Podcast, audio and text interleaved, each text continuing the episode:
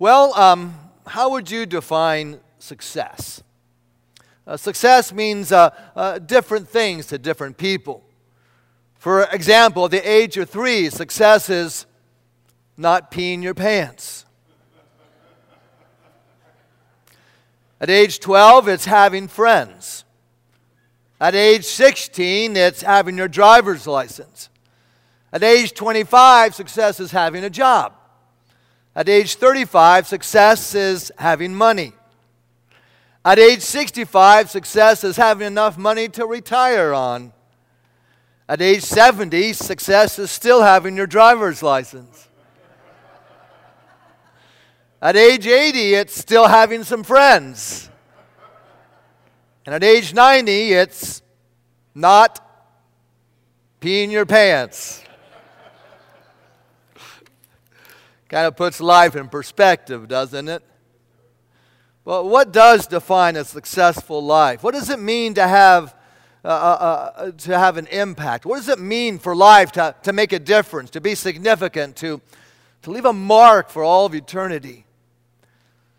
Today we're starting a new series on Joshua, and we first meet this young man in, in, in Exodus 17 when, when he leads uh, uh, the army of Israel against the Amalekites who are coming to attack. We see him as an aide to Moses up on Mount Sinai when Moses receives the Ten Commandments. In chapter 33, we find Moses going to the tent of meeting there to to, to talk with God face to face. And, and when Moses would leave the tent and head back to camp, the Bible says, but his young aide Joshua did not leave the tent. Yeah, he's enjoying the afterglow of being in God's presence uh, so much that he doesn't want to leave. And in Numbers 27, Moses' life is, is drawing to a close and it's time to choose a successor. And Joshua is chosen, the Bible says, because he had the spirit of leadership upon him and, and he is commissioned. And Deuteronomy ends with these words Since then, no prophet has risen in Israel like Moses, whom the Lord knew face to face, who did all those signs and wonders the Lord sent him to do in Egypt. Imagine that. Imagine following a man like, like Moses. You ever had to do that? Follow somebody who was so talented and popular? But Joshua does, and, and he's a man of courage, he's a man of conviction, and he has learned much from his leader. But, but now Moses is dead. And so God calls and he anoints Joshua to be Israel's new leader, and he gives him his very first order as the new commander in chief. He says this Cross the Jordan and claim your inheritance promised by God. Now, that must have seemed rather overwhelming, don't you think, to Joshua? And he may have been frightened by the enormity of it all. But listen to what God says to him I will be with you, and then you will have good success. God promises Joshua success. Now imagine what that must have done to his confidence level. And that same promise is to you and me that if we follow God's law, if we obey Scripture, if we follow God's plan, we'll be given success in our God given goals. Now, the truth is, a lot of us struggle with success. In fact, we might even wonder is it okay for a Christian to be successful? What does it even mean to be successful? I think God wants us to be successful, providing that our definition of success is, is correct. You see, at the very beginning, um, the first man, Adam and Eve, uh, were capable of, of reaching their full potential. And when God created them, He stepped back to admire them and, and He said, This is good, this is great. And nothing could stop them from achieving their potential because you see, they were created in the very image of God. God created us in His image and designed us. So the only way failure could gain a, an entrance way uh, to our life was for us to consider some plan other than the plan of God and, and to consider some will other than the will of God. God preceded us with success. God challenges us with success. God prepares us for success. And then He presents us in His own image. Amazing.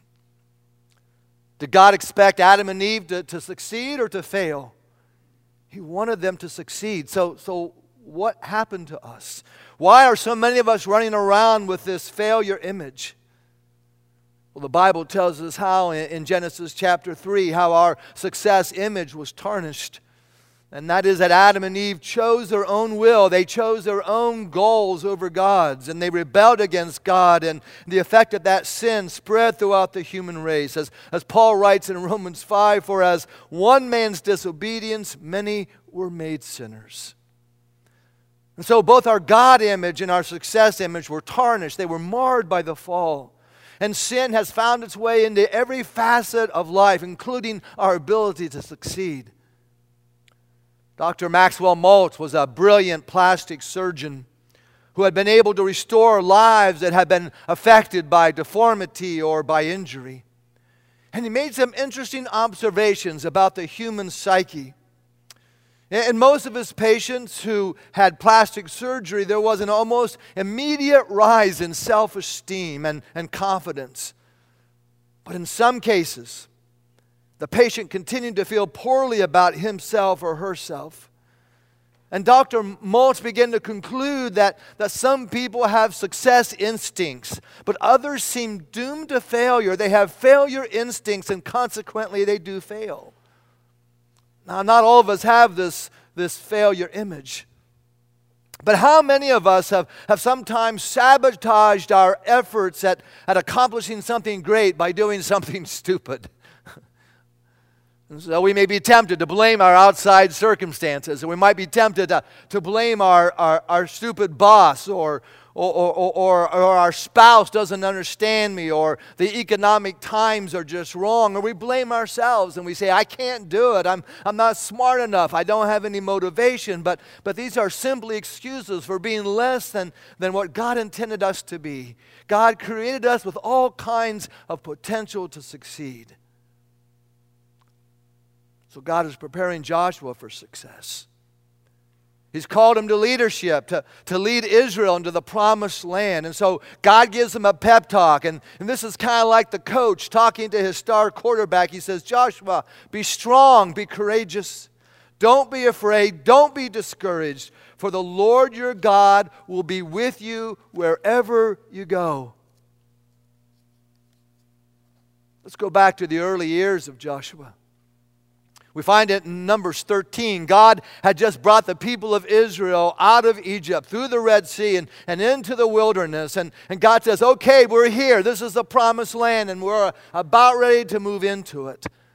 But before they do, Moses sends out 12 uh, guys to check it out. In verse 25, they come back and they give the report. And this is what they say At the end of 40 days, they return from spying out the land.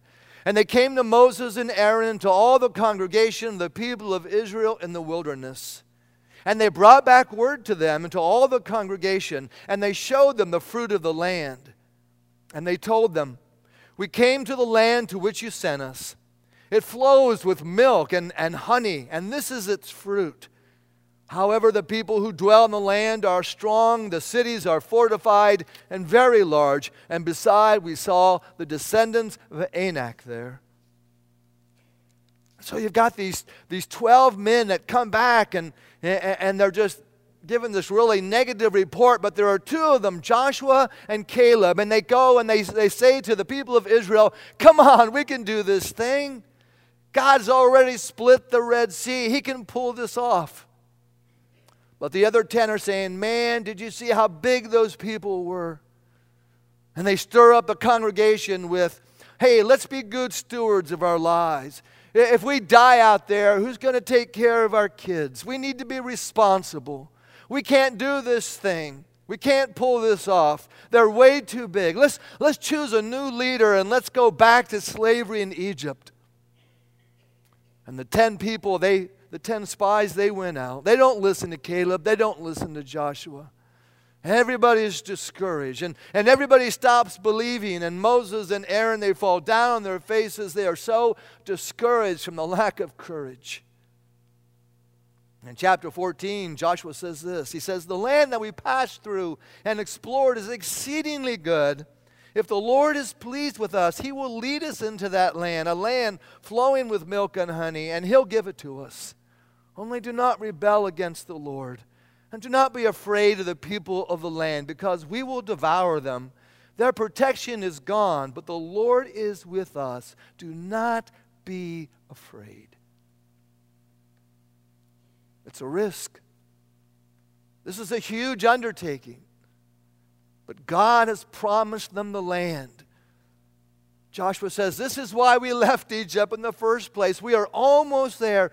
Don't give up your dream because the Lord is going to be with us.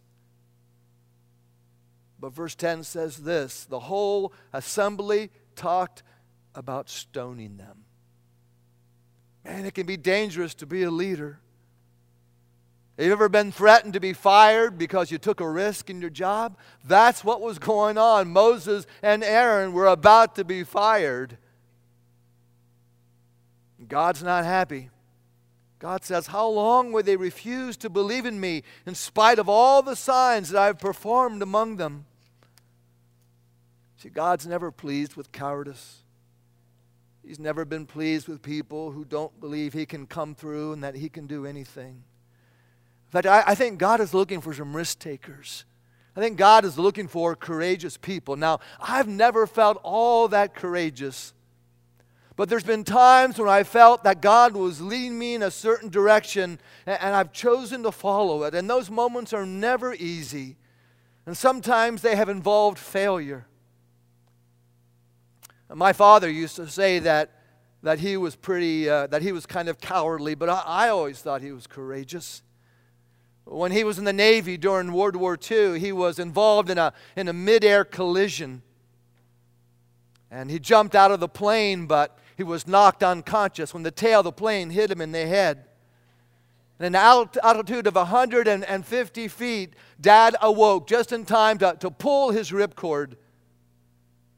And sometimes I, I wonder what it was like for him the next day when he climbed back in to another plane. You see, sometimes we will fail, but can we get back in and do it again? Are you looking at, at God's calling for your life? Or are you listening to those voices telling you to go back, that it's not worth the risk? You see, we have our dreams from the Lord, and we know there are some things He's called us to do and say, but, but sometimes our failures cause us to lose hope. And we hear those voices saying to us, You can't do that. You don't need to, to go to that extreme in faith. But Scripture is always encouraging us to be courageous, to believe where nobody else believes, praying that our boldness will get even greater rather than less. See, I want to be as courageous as Joshua and Caleb. Now, let's, fa- let's fast forward 45 years into the future. It's Joshua chapter 14, and, and Caleb and Joshua, they're still alive, but they're not young men anymore, they're old men. And they're looking back on, on this event when they went into the land of, of Canaan. And I want you to listen to what they say. I was 40 years old when Moses, a servant of the Lord, sent me from Kadesh Barnea to spy out the land. And I brought him word again as it was in my heart. But my brothers who went up with me made the heart of the people melt. And yet I wholly followed the Lord my God. And now, behold, the Lord has kept me alive just as he said. And I am this day 85 years old. And I am still as strong today as I was in the day that Moses sent me. My strength is now as my strength was then. How many of us can say that we're as strong as we were when we were 40? I mean, isn't that beautiful? Picture this 85 year old man standing in front of the crowd and he's saying, He's saying, I am as strong today as I was when I was 40. Man, I so want to be that, don't you? I want to be the 85 year old who not only believes as strongly as they did when they were 40, but who believes even more so. See, I, I, I, believe that we're supposed to live by faith, and I believe the older I get, I should take bigger steps of faith, not smaller steps. But man, it gets hard, doesn't it? It's harder once, once we have kids and the kids are involved. You know, when you're, when you're younger and you're single and, and, and there's no kids, you know, it seems easy to risk everything for the kingdom of God. I mean, what are you going to lose?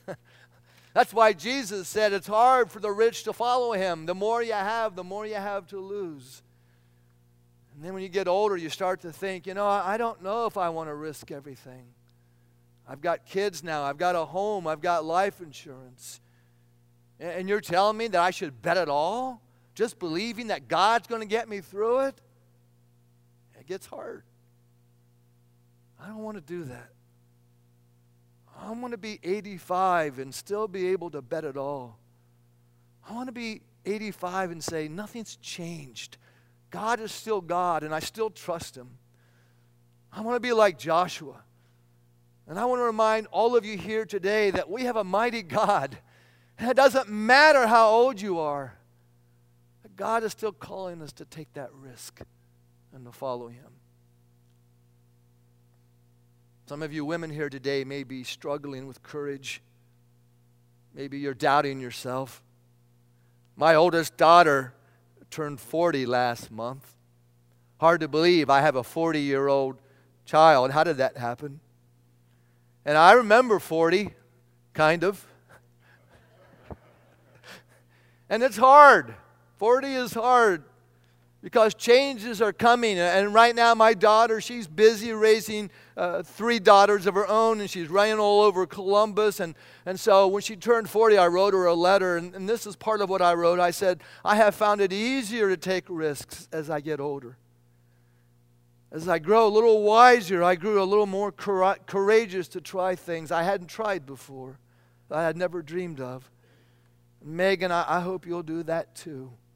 Because who knows what exciting adventures are still in store for you. Who knows what great things God may be calling you to do. Maybe some of you men may be thinking, you know what, Pastor, I'm stuck. I'm just stuck. And life's not going anywhere for me. You're telling me to have visions of, of great things that God wants to do in my life? How, how do I believe that? I'm just trying to stay alive. Folks, that's no way to live. It's no way to live. I know part of us, we don't want to hear those other voices. We don't want to hear the negative voices. Some of us, we just want to hear the voice of God that says, Be strong, take courage. You can do this. The power of the Holy Spirit is in you. Don't give up, don't let go. Well, God has one more thing to say to Joshua. He says, You need to obey his laws. In the last few months, God has really been driving that home in my life. Do what God says, do it immediately. Let's go back to the scriptures again. God knew all the temptations they would face as they moved. God knew how scary it was going to be for them at times as they moved in their promised land. God knew that they would always have this propensity to want to return to Egypt, to the old way of doing things. God knows how hard it is for us to break our old habits and to form new ones. And so God said to them, Be careful. Be careful to act in accordance with all the law that my servant Moses commanded you. And do not turn from it to the right hand or to the left, so that you may be success, successful wherever you go. Verse 8, he says this this book of the law shall not depart out of your mouth. You shall meditate on it day and night, so that you may be careful to act in accordance with all that is written in it. For then you shall make your way prosperous, and then you shall be successful. God says to Joshua, Meditate on my words day and night. Obey it, act upon it and then your way will be prosperous and you'll be successful. And to the extent that they maintained devotion to God and heeded God's commands, they were successful. And when they did not obey God's commands, they failed miserably. Jesus reminds us of the same thing in Matthew chapter 7. He says, And everyone who hears these words of mine and does not act on them will be like a foolish man who built his house on sand, and the rain fell, and the floods came, and the winds blew and beat against that house, and it fell. Folks, get a plan. Use our Bible reading plan. Don't put it off. Men, don't say, well, my wife's going to read the Bible for me. That doesn't work. And start today. Do you want to know God's will? Do you want to have a heart for your Heavenly Father? Read the Scriptures, meditate upon them, reflect upon them. Ask yourself, what is God saying to me through these words? And how can I live this out in my relationships? Folks, the number one practice that will help us to be successful is obeying God's word. And if you're not if you're not reading the scripture on a daily basis, let me challenge you today to find a way to engage with God's word. Read it, meditate on it, and most importantly, obey it. Well, God was preparing Joshua to go into the promised land. God was warning him it's not going to be easy, and neither is it for us. And so I would say to everyone in this room that finds themselves challenged to take that next step as you fight your battles, remember what God said to Joshua Do not be afraid, do not be discouraged, for the Lord your God will be with you wherever you go. Jesus said the very same thing. He said in Matthew 28 Surely I am with you always to the end of the age. And so remember that. Remember that God knows your name. Remember that you belong to Him, that you are His, that you are His child. Mark it down. God is fighting for you. That's the good news. You are baptized. You belong to Him. You're a part of His family. You have confessed your faith. You have taken your stand with Him. And so, in light of this, in light of the presence of God, don't be afraid. Live a courageous life. I mean, think about it. As you fight this next battle, God, who is your life, is with you. You fight with the very presence of God, the creator of all things, the sustainer of all things, and He is the one who is with you and He is for you. Live in the light of God's presence, live in view of Christ's faithfulness. I mean, think about it. When the very life of the Son of God was on the line, standing before Pontius Pilate, knowing that he was about to face his own death, Jesus made the good confession. He confessed his kingship on your behalf, and it cost him his life. This is the Savior who died for you. Check this out. The Savior who died for you stands with you in this next step of your life. Oh, folks, this is so good. What do we have to fear? We fight the fight of faith with our eyes fixed on the Lord Jesus Christ. Be strong, be courageous, and then you'll be prosperous and successful, for the Lord your God will be with you. Let's pray.